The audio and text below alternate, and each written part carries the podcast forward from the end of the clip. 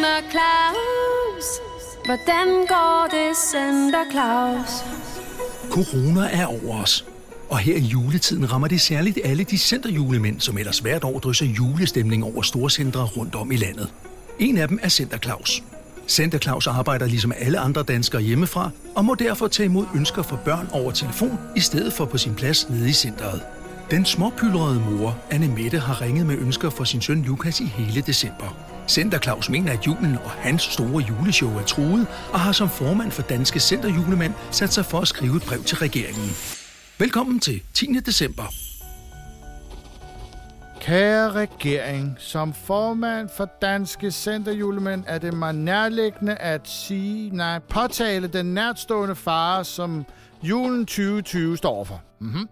Vi har alle brug for lidt ekstra i år, og for børnenes skyld må vi som nation ikke glemme den gode julestemning. Og for ikke at tale om de store juleshows i landets storcentre. Ja, det lyder fint. Wuhan, det bliver godt.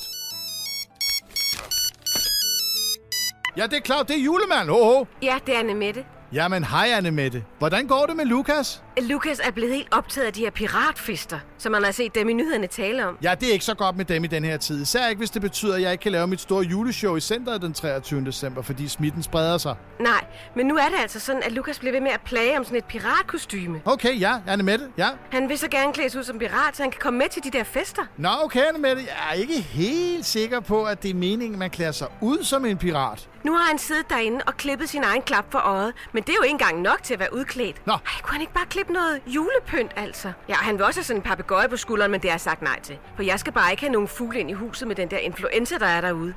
Som om der ikke var nok med den der corona, og nu må 2020 godt bare klappe hesten. Ja, jeg forstår, Anne Mette. Og, og så har han set sådan en rigtig fed udklædning på nettet, som han bare vil have.